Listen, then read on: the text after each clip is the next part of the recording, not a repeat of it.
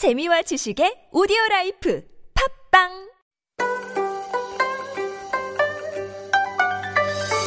Do you have questions about life in Korea? Send us your opinions and feedback anytime during the show. Simply text us at pound 1013 for 51 per message or chat with our team while you stream us live on the TBS EFM app or YouTube. Life Abroad, helping you navigate your life in Korea. Let's get a checkup on the news now with Issue Today and reporter Chun Sung Cho. Good morning, Sung Cho. Good morning, Sunyan. Looking nice and refreshed from that long weekend. Thank you. All right, let's begin with um, some news regarding the tourism industry. And we know that it has been one of the hardest hit industries because of the pandemic. And it's also one experiencing the slowest recovery. So this comes as welcome news. Culture Minister Hwang Hee mentioned additional financial support for the struggling industry yesterday. Yes, the full name of the ministry is the Ministry of Culture, Sports, and, And Tourism, Tourism. right? Mhm. So the minister oversees a number of sectors, but he specifically went to the Seoul headquarters of the Korea Tourism Organization, which reflects how important he sees the current situation is for the indus- uh, for the tourism industry. Um, so yes, um, that place was at the top of the list of places to visit on the day Minister Hwang officially took office. There, he was able to meet up with various officials in the tourism sector, including the president of the KTO and the chairman of the Korea Tourism Association. He said he wanted to talk directly to the officials and see for himself what kind of policies are in the works and how they're actually implemented on the field. He then promised more financial support mm-hmm. for businesses to help them stay afloat throughout the pandemic and even after the pandemic. Right. I mean, it's one thing to encourage domestic travel, and I think um, some of us are doing that carefully, of course, responsibly. But it's really, we need a lot of income tourism, and that is not going to be achieved until maybe even herd immunity is achieved on some level worldwide. Right. So we need that financial support for these businesses from going under. Exactly. So now that the government is putting together a fourth round of stimulus relief, as well as eh, plans for mm-hmm. small merchants, Minister Hwang reassured that particularly people in the tourism industry will be at the top of the list of recipients for those cash handouts, financial support, and also that their demands will be reflected in future policies and any decisions that have to be made. And not only that, a special task force made up of experts and industry officials will be set up for recovery plans and to kickstart the discussion on the so-called travel bubble. Travel bubble sounds very nice. Jog our memories again. What does that mean? Well, it's also called uh, as a travel bridge or Corona corridor. So, in a travel bubble, a set of countries agree to open their borders to each other. But keep borders to all other countries closed. So people can move freely within the bubble, mm-hmm. but cannot enter from the outside. So it's basically like a quarantine free travel arrangements mm-hmm. amongst a number of countries. Currently, as we all know, all visitors to South Korea are subject to a 14 day mandatory quarantine, which may be okay for long term visitors or residents, but it is a big no no for visitors who just want to stay for days mm-hmm. and weeks. So if South Korea starts a travel bubble with countries with less severe outbreaks, then the country can expect to receive more tourists, at least from certain countries. Right. Um, I guess the vaccine passport or vaccine visa could also kind of fall under the sort of umbrella of travel bubble as well, hopefully. Yes. All right. Moving on to our next item. Under the strict social distancing guidelines that have been in place for a really long time, um, I think uh, we would all agree we are spending a lot more time on our devices, a lot more screen mm-hmm. time. Yes. Um, and in particular, a new survey has indicated that kids in particular are watching TV more than ever. Not surprising, is it? well, according to market research firm Nielsen Korea's latest media report, there has been a surge in screen time, and we can see this trend across all generations. Yep, so, for instance, uh-huh. well, me too. the average screen time for an average South Korean during December, mm-hmm. when South Korea was in the middle of a third wave of infections, was 757 minutes. Or 12 hours and 37 minutes more than the same time previous year. This is for the whole month, right? Okay. Exactly. Uh-huh. Uh, but with schools shifting to remote learning and many summer ca- cramps, uh, summer camps and cramp schools uh, canceled, kids, particularly under the age of 10, are using screens Mm-hmm. more than they were before the pandemic. And if we look at the monthly average, they're spending 1,020 minutes more on TV, Mm-hmm. 1,098 minutes more on smartphones, and 440 minutes more on computers Mm-hmm. compared to the same time previous year. But at the same time, I mean, we have to also recognize that a lot of the screen time might be doing school work or homework, right? Because they weren't allowed to attend school physically.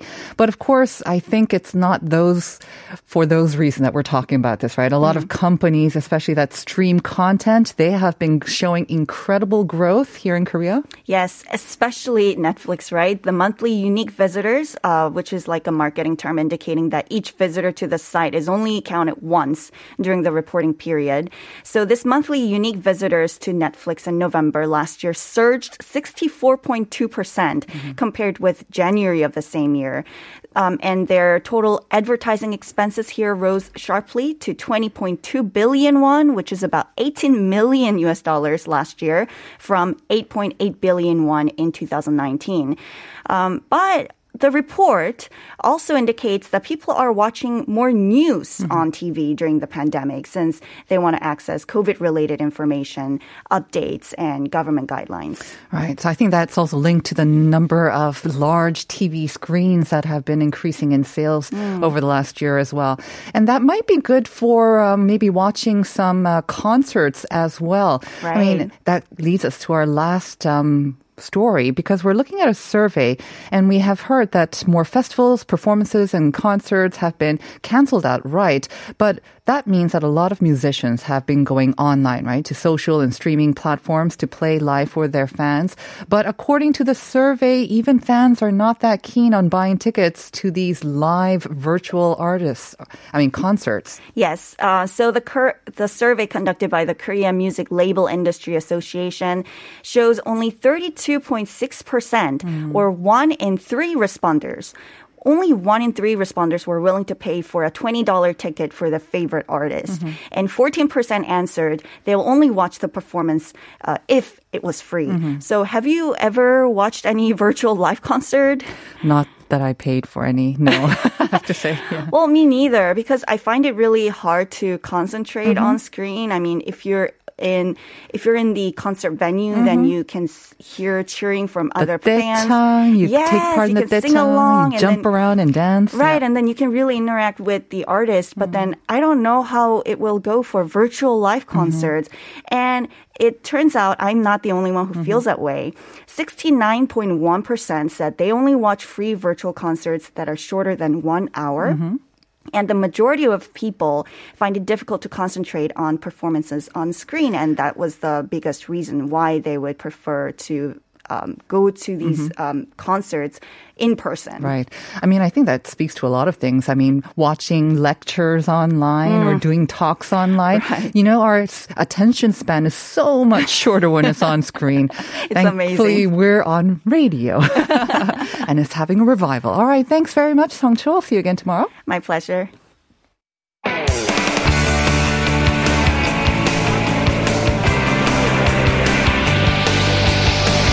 From the latest headlines to conversations about the trends and shifts that shape society at large, explore what makes living in Korea interesting with Life Abroad on TBS EFM.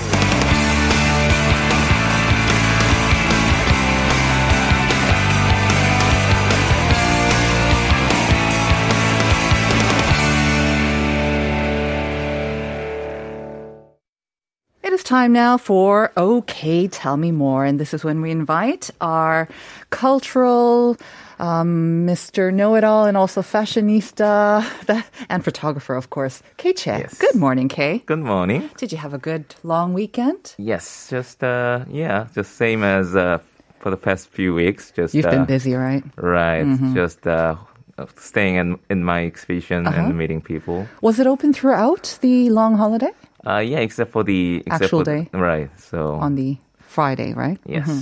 So th- I guess that means uh, a lot of people have been coming. That's good to hear. Yeah, that despite the circumstances, Uh-huh. so which I appreciate. Very good. Yeah. All right. And I'm excited to hear about this because I have not had a chance to actually go out yet.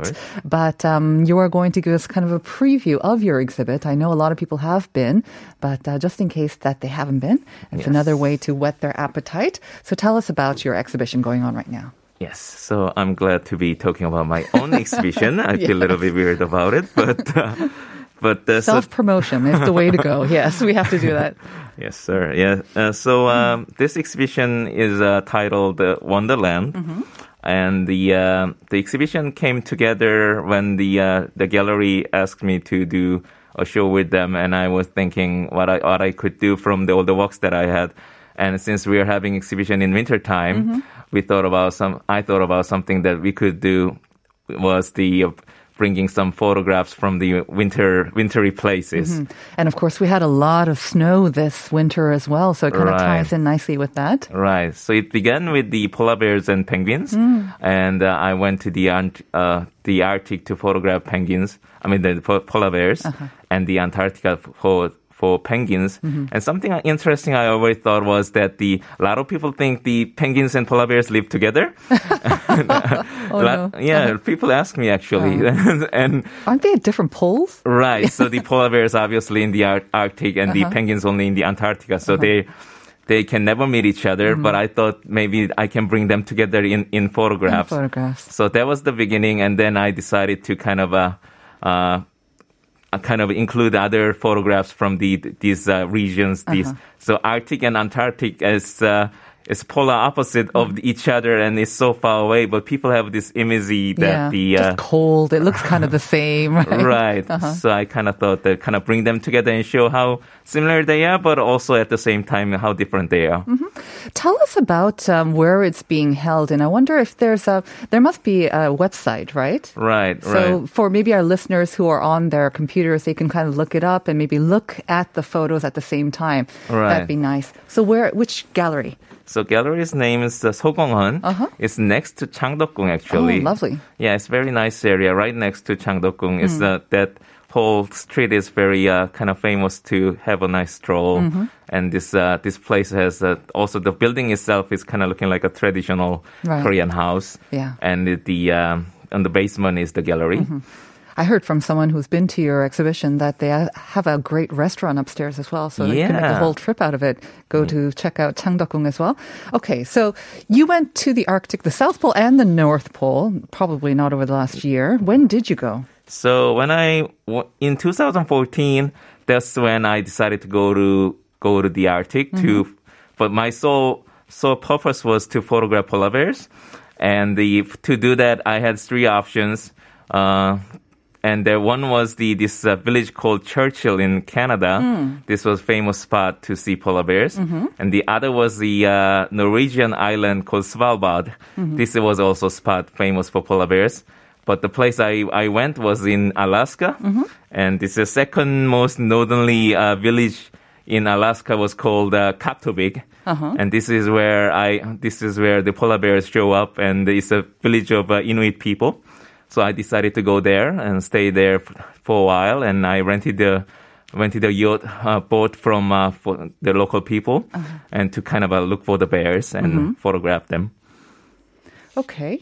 So it took a while then. Um, so this is the labor of love over like maybe three trips and three years, I guess, as well. Right, Um, so- must have been very difficult, very cold and grueling. Yeah. So after that trip was the the one that I went to Finland.